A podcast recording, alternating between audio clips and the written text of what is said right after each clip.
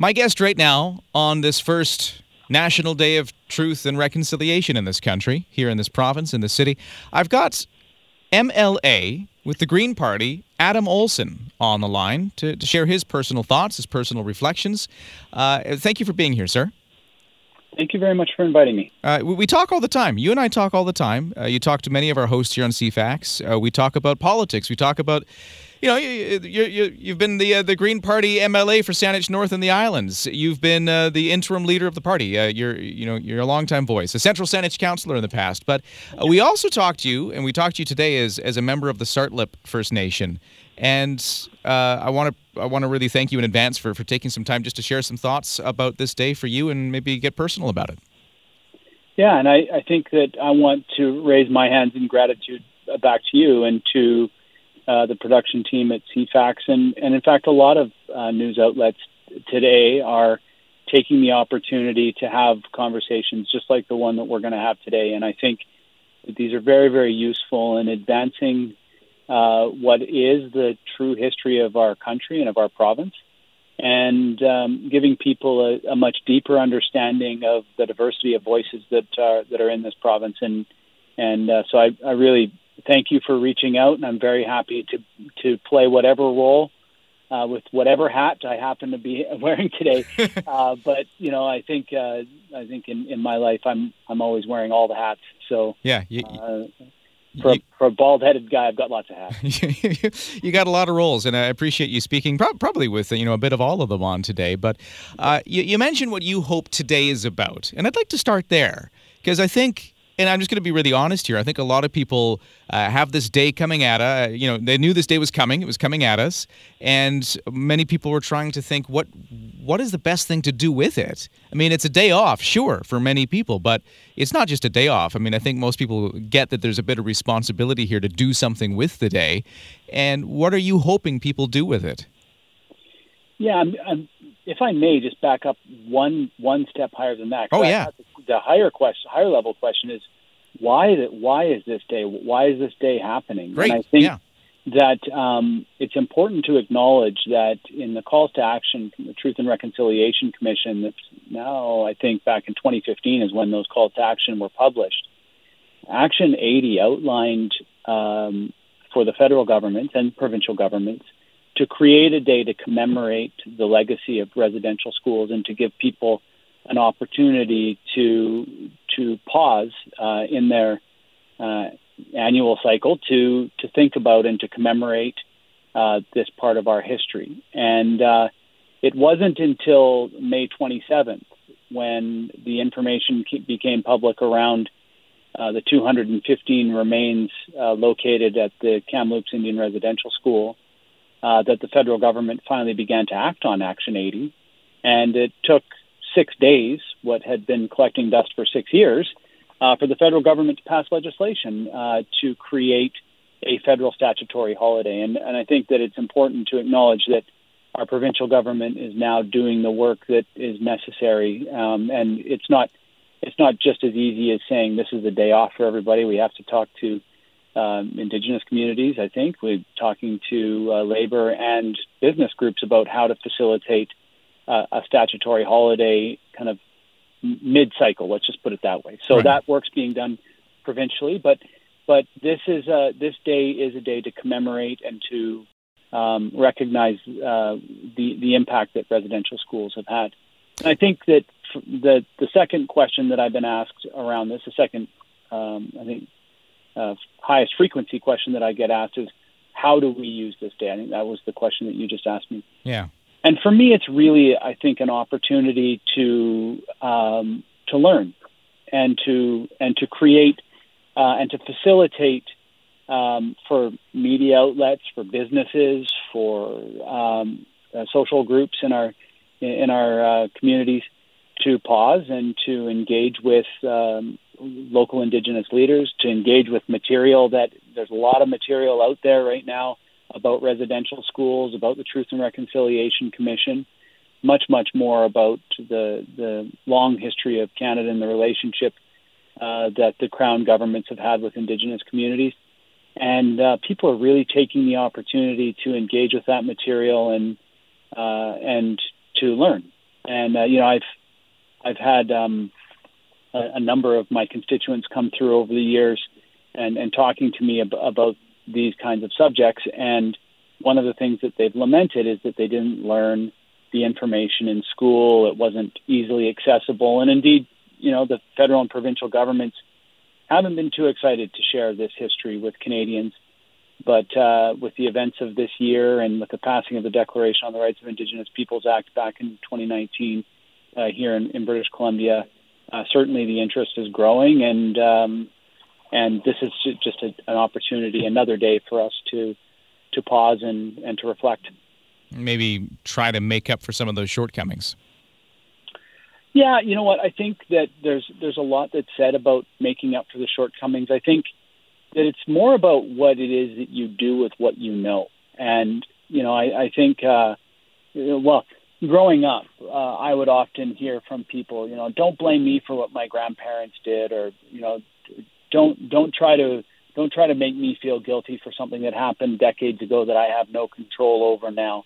And, my response has always been, I don't hold you responsible for something that you can't do or you can't undo.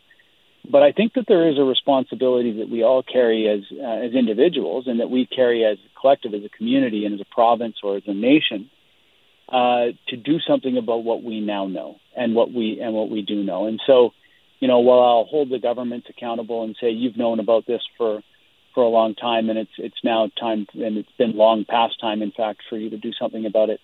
For individuals, it's with a level of compassion to say you're just learning about this now. This is tough information, but it's now the question for individuals is, what are you going to do with the information that you know? What are you going to do with what you've learned? And so I think that that's where it really, I think, becomes about our individual responsibility is not feeling guilty or not taking responsibility for anything that you can't do or can't fix, but going forward, what are we going to do with what we know?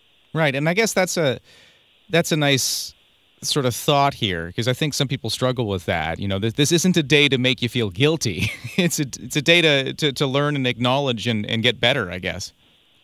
Well, in fact, many Canadians, if they knew this information at the time that it was happening, would be very angry and would be holding government accountable for it.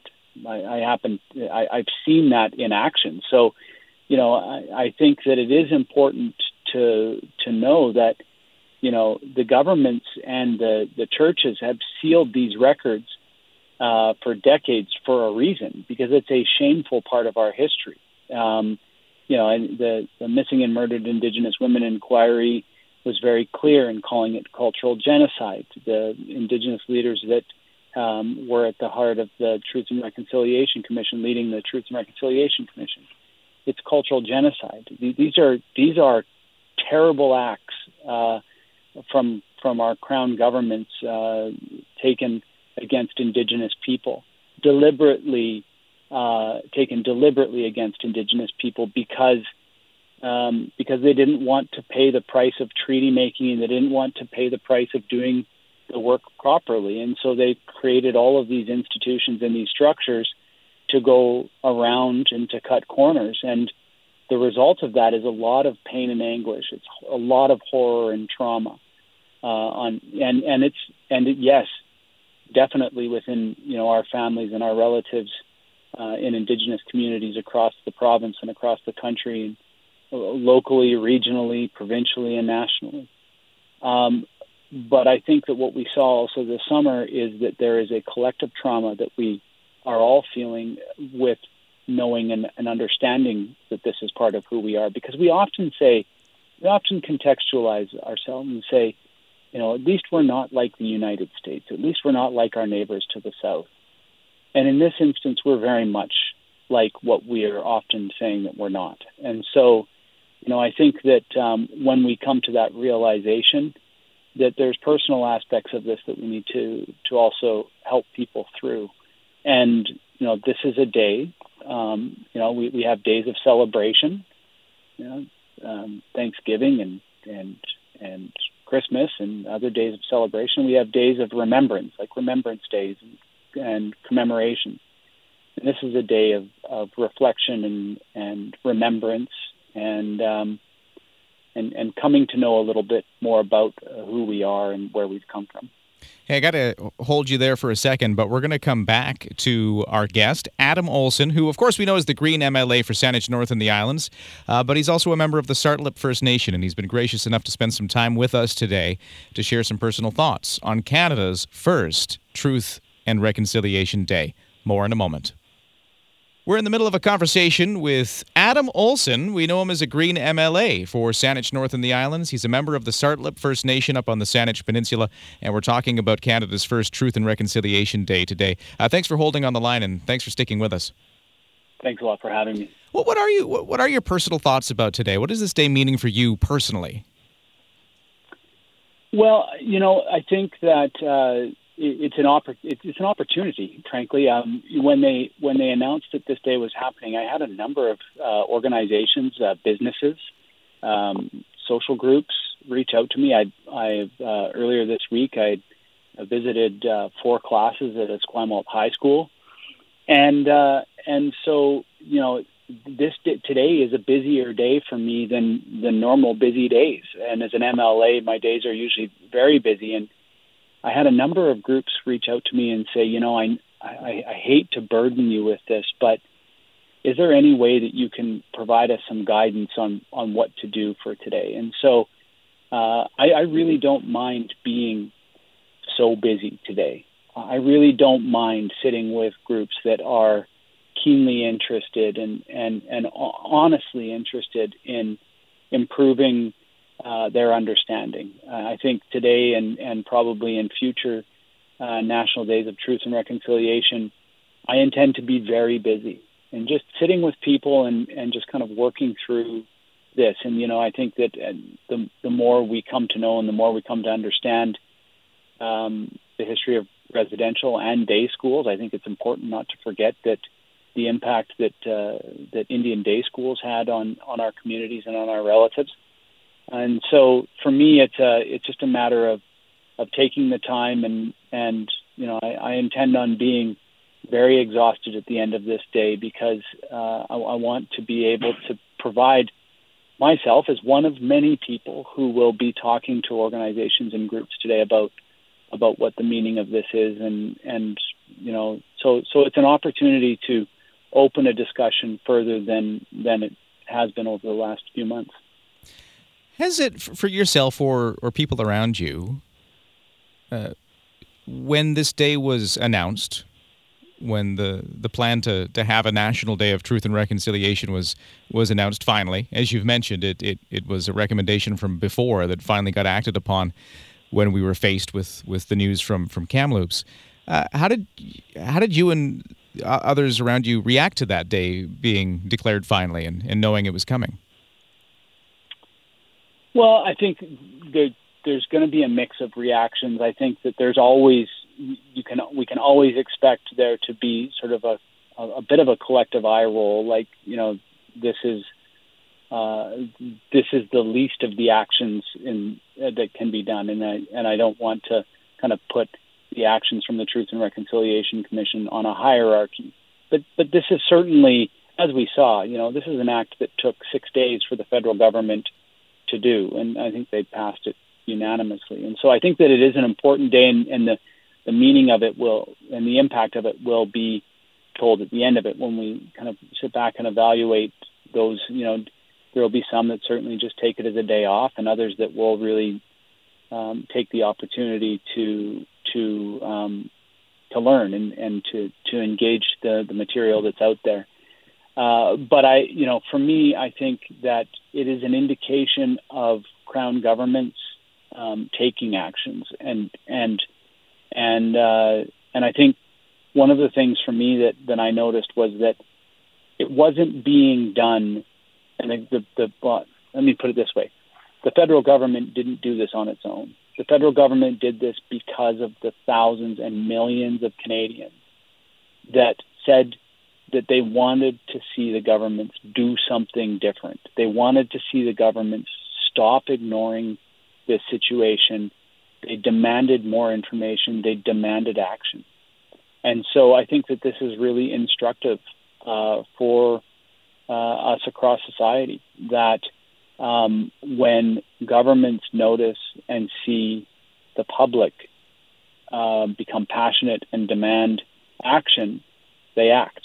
And I think that no matter what issue is important to you, you know, see this as an example of what needs to happen if you want to see change in society and see governments act. Because certainly, you know, this day, as I said earlier, this day has been sitting on the books for the last 6 or 7 years or so, and you know, apparently it was too difficult to achieve up until the really powerful response from Canadians, coast to coast to coast.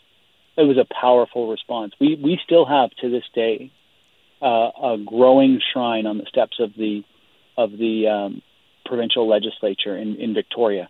And it's really challenging, I think, for the people in the Legislative Assembly to figure out what they do with those shoes and the things that have been left on the steps for those children, because to a certain extent it's a shrine to those who didn't come home from school, and you don't really want to disturb something like that, but yet as well they're sitting out in the open and they're not. It's not really made for longevity, their shoes and their other perishable things. So trying to find a way to deal with those is going to be very challenging for the Legislative Assembly. But we saw that is one example of the expression from Canadians demanding that action be taken. And so for me, the fact that the government took the action and moved this forward is an example that with the right kind of pressure and the right kind of momentum, we can see a lot more happen in our society as well. Hey, I'd like to keep this conversation going. Hold on the line. I've got Adam Olsen, Green MLA, but also Tsartlip First Nation member. We're talking about Canada's first day of Truth and Reconciliation, what it means to my guest, but you know, just some things to think about for all of us on this day. So we'll get you the hold on the line if you don't mind. We'll get caught up on the traffic and the weather and the news and come back in just a moment. Well, thanks for listening, everybody, on this, the first National Day of Truth and Reconciliation in Canada, and we're trying to take as much time as we can today to talk about it and issues surrounding it. My guest right now, and he's been holding on the line, if you're just joining us, we've been talking to Adam Olsen. We know him as the Green member of the legislature for Saanich North and the Islands. He's also a member of the Tsartlip First Nation, and he's been gracious enough to spend some time with us today. So again, thank you again, and welcome back to the program. Thank you for the invitation. I want to spend the next little chunk of this chat here talking about what the BC government can do. This will be very close to home for you, because you know, both of the hats you wear in that regards will come in handy here, because we've talked a lot about personal reflections and what, you know, us as individuals do with this day. But you know, it's a day too to hold governments to account. And what do you want to see the BC government do better to try to move this forward? So I think very specifically to residential and day schools, I think making sure that every one of the 94 calls to action that is reflective of provincial jurisdiction, that there is kind of a detailed action plan on what the government expects to be doing in terms of fulfilling the provincial aspects of those 94 calls to action. As one example, we saw when the federal government created this statutory holiday, the provinces were left with a whole pile of employees that are provincially regulated, and trying to figure out, okay, how do we deal with this? Because right now, this day is really a federal statutory holiday, meaning the provinces now have to figure that out. And so, you know, presumably some of this work could have been done in the past, although I'm not. You know, we will only let's go forward from here. So let's now say that the other actions and the calls to action, we should be working in advance and in coordination with our federal partners, and I think with the other premiers to take a look at how those calls to action, the provincial jurisdiction gets done. Following that, I think that we need to really start to take a look at strongly at the Missing and Murdered Indigenous Women Report recommendations. I was happy to see that the provincial government put some resources. I think that when it comes to this, I don't know that they put as much resources on the table as perhaps we should have. Although I think I really want to see the government acting on those recommendations of the Missing and Murdered Indigenous Women Inquiry. And then, of course, we passed the 2019. In 2019, we passed the Declaration on the Rights of Indigenous Peoples Act, and there are, I believe, it's about 75 actions. Those are the initial actions in the first 5-year period, because as part of our act provincially, there was a reporting mechanism and some mechanisms that were put in place in order to hold government accountable. So government was holding themselves accountable, actually, and saying that there has to be an annual report, and as well, we're going to have to report out on the actions that have been taken by each one of the ministries, and those ministries would then a secretariat would then compile all of the actions that have been taken, and create that annual report. So that, to me, I think we have some very clear and outlined actions that the government can take. It's not like we're in a situation right now where we have to work those up. There are some very clear actions that they should take. And I think that the first action that really needs to be done at a kind of a high level across government is that secretariat role that is in it's in the hands of the Minister of Indigenous Relations and Reconciliation right now, Murray Rankin, has to determine how that secretariat works. But really pulling together all of the ministries, who do they report to when it comes to implementing all of these actions and these recommendations? And how do we ensure that there is momentum that is, that we start to generate momentum? And then once that momentum has started, how do we maintain the momentum that gets generated? So I think there are some very clear actions that the governments can take. The documents are all in front of them. And for me, I think that it's just a matter of governments being accountable to the actions that they've committed to taking. Can you talk a bit more about the Secretariat and what it would do and what role it would play?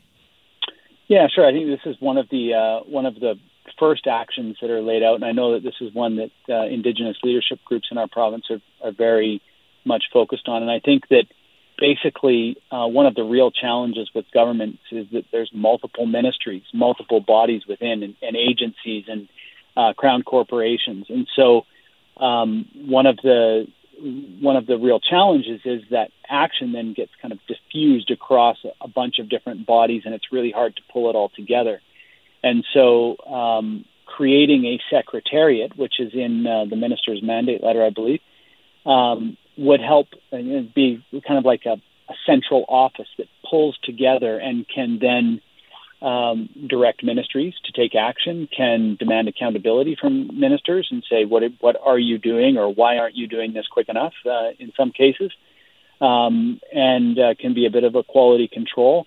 I think determining where that office sits, does it sit in the Premier's office, which would indicate that it is kind of at the highest level of the highest office of the province, does it sit kind of outside and in between? So I think that some of this work that needs to be done is kind of administrative, but as well, I know that Indigenous groups need to be able to speak to government. And right now what's happening is Indigenous leaders are talking to this ministry over there and that minister over there.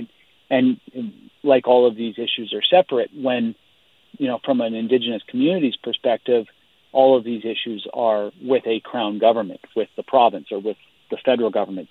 They care little if it's the Minister of Forests or the Minister of Indigenous Relations. What they want is an answer. They want to be able to communicate clearly with the government at government-to-government relations. And it is really, really challenging the way governments are currently organized for that to happen. So that's why I think the Indigenous leadership groups in this province have put one of the highest levels of importance around this secretariat, and why I think that it's where it is on the action plan, quite high up. And if there was a hierarchy, I think this would be quite near the top. Now, I know nothing about nothing, but it seems to me like that is not a hard thing to do, or is it? Like, what would be the challenge for the government in making that happen? It doesn't seem like, it seems like on the list of things to do, it's not one of the hardest things.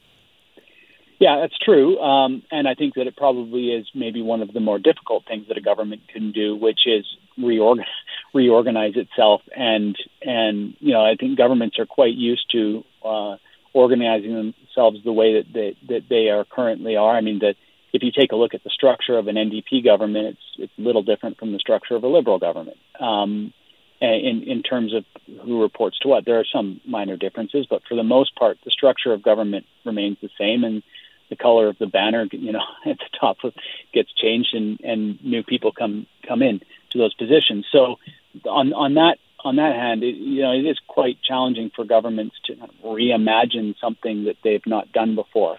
However, I think that it would be just similar to the creation of the National Day for Truth and Reconciliation. It would be an indication to Indigenous leaders that the government is taking these commitments that they've made very seriously.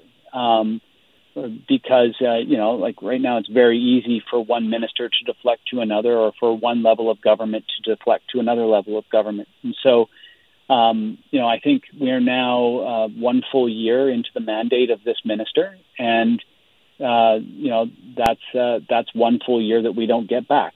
And so, my hope is that we get to see this how the Secretariat gets put together in an expedited way, and. You know, I think that we shouldn't be letting perfect get in the way of good here, because, having a structure that is less than perfect at the beginning, and we can start to identify together what needs to be improved, and then work on that and improve it. But every piece of legislation, we've committed to all the new legislation that the government drafts to have some level of consultation and engagement. That certainly hasn't happened in the first session, and I'm interested to see how that is going to play out in this upcoming fall session, which starts next week.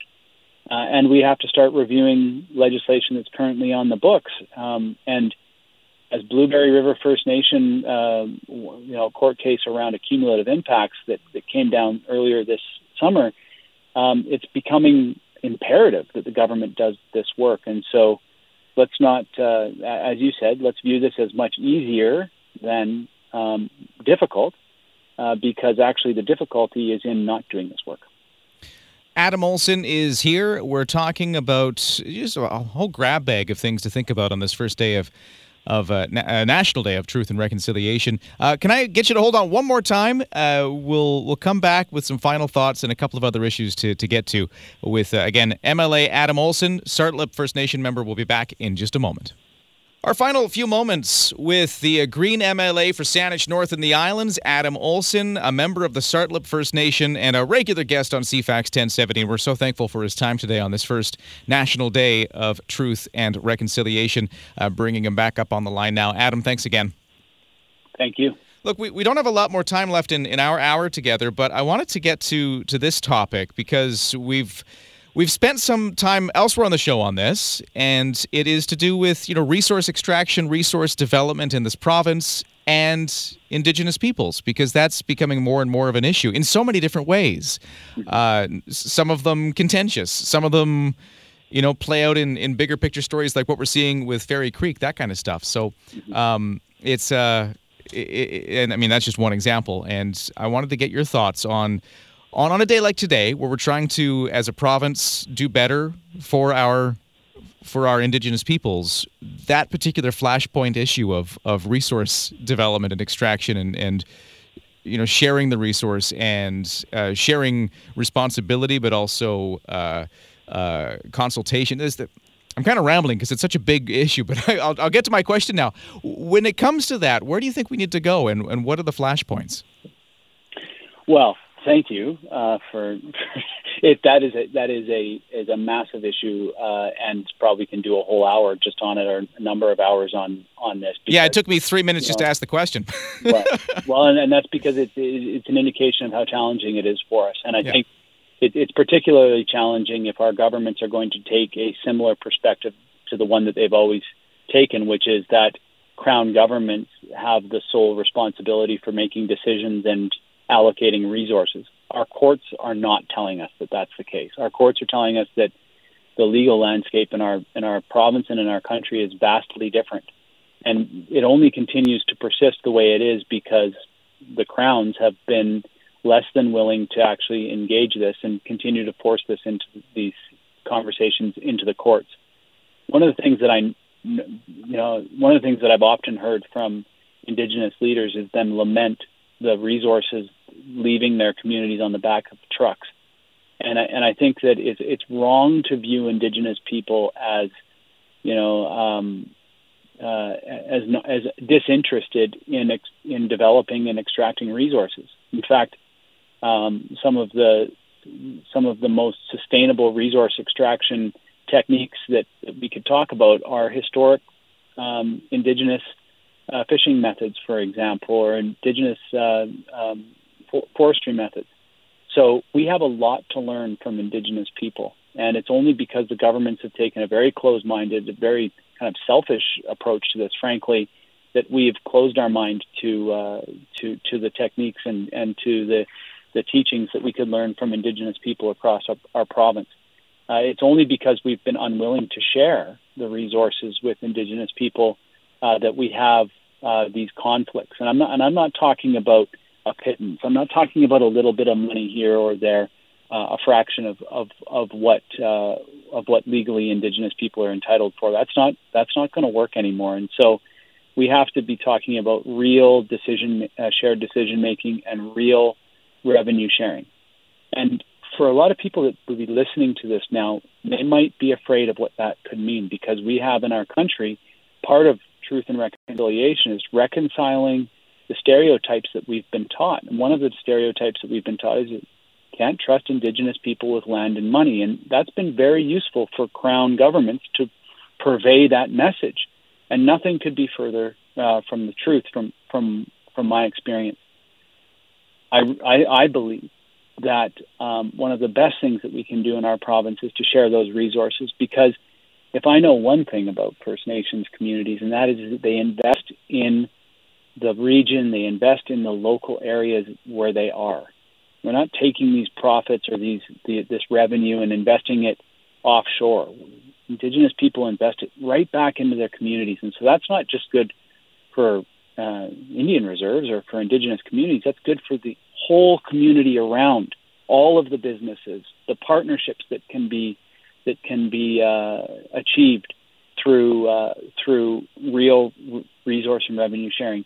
And also looking at the impact of impoverished Indigenous communities on those regions and in those local areas. It is not beneficial to have impoverished communities anywhere. And so I think that the imperative and the real opportunity for us is to recognize that we need more sustainable resource extraction methods than the ones that we've been using. We cannot continue to clear-cut our way until there's nothing left. We can't continue to harvest fish and salmon, as we know, the way that we have in the past. We've got exactly where we are today because of those methods. And so there's a real opportunity for us to learn from each other, for us to share the resources, and for us to realize the benefits of those local investments being made. Not only is it the right thing to do, but legally Indigenous people are entitled to far more than what the Crown governments have given them access to. And in fact, we're seeing a lot of the challenges that we're seeing right now on the landscape are a direct result to Crown policy and the lack of social license that they've gained, but also as well the reality that they've been kind of hoarding their resources, and frankly, in many cases, it's been done illegally. And so we see the judicial system in our country continually siding on behalf of Indigenous nations. And the most recent one, and there will be many more to come after this, is Blueberry River, that says that provincial governments must take into consideration the accumulative impact of the decisions that they've made. We cannot continue to make one decision after another as if they're in isolation from each other. So, I think there's a lot of fear, I think, in the governments in dealing with this in a straightforward way.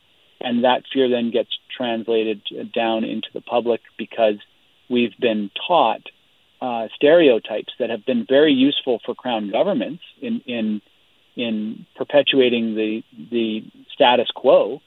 And now I think we have to do our best, and shows like the one that the conversations that we're having today, Ryan, and the many conversations that we'll have, to break down those stereotypes and say, actually, they were very useful at a time in which we were treating people inequitably, unfairly, and frankly, in a horrific way. And now they're not useful to us anymore, and we must abandon them immediately and embrace a different approach and embrace a different relationship. And I think that you will find Indigenous people to be very kind and to be very forgiving, and as we've seen over the decades, very patient, and with those kind of values informing the decisions, I think what you'll see is very good partnerships come. You know, I know we spent that last little moment talking about resource issues, but I think the message you just shared there really applies to this whole conversation and this whole day, and is kind of a nice note to leave it on. Yeah, I like the fact that that's where we got to, because I think that, you know, going forward, we've got a lot of challenges that we're going to face together, and that we're only going to be able to find solutions if we are working together on, you know, when you take a look at an issue like climate change, you know, we are all going to be impacted by that, and we're only going to be able to get through it if we're working in collaboration and working together. And so, that's what my hope is, and the government has the options and the opportunities in front of it to make sure that at least the relationship with Indigenous nations and Indigenous people is one that is collaborative and cooperative. Adam Olsen, Green MLA, member of the Tsartlip First Nation, I want to thank you again for taking this time and spending this hour with us. Thank you so much for inviting me onto your show and spending so much time on this issue today, and I look forward to future conversations. I'm sure we'll be talking again soon. We always do.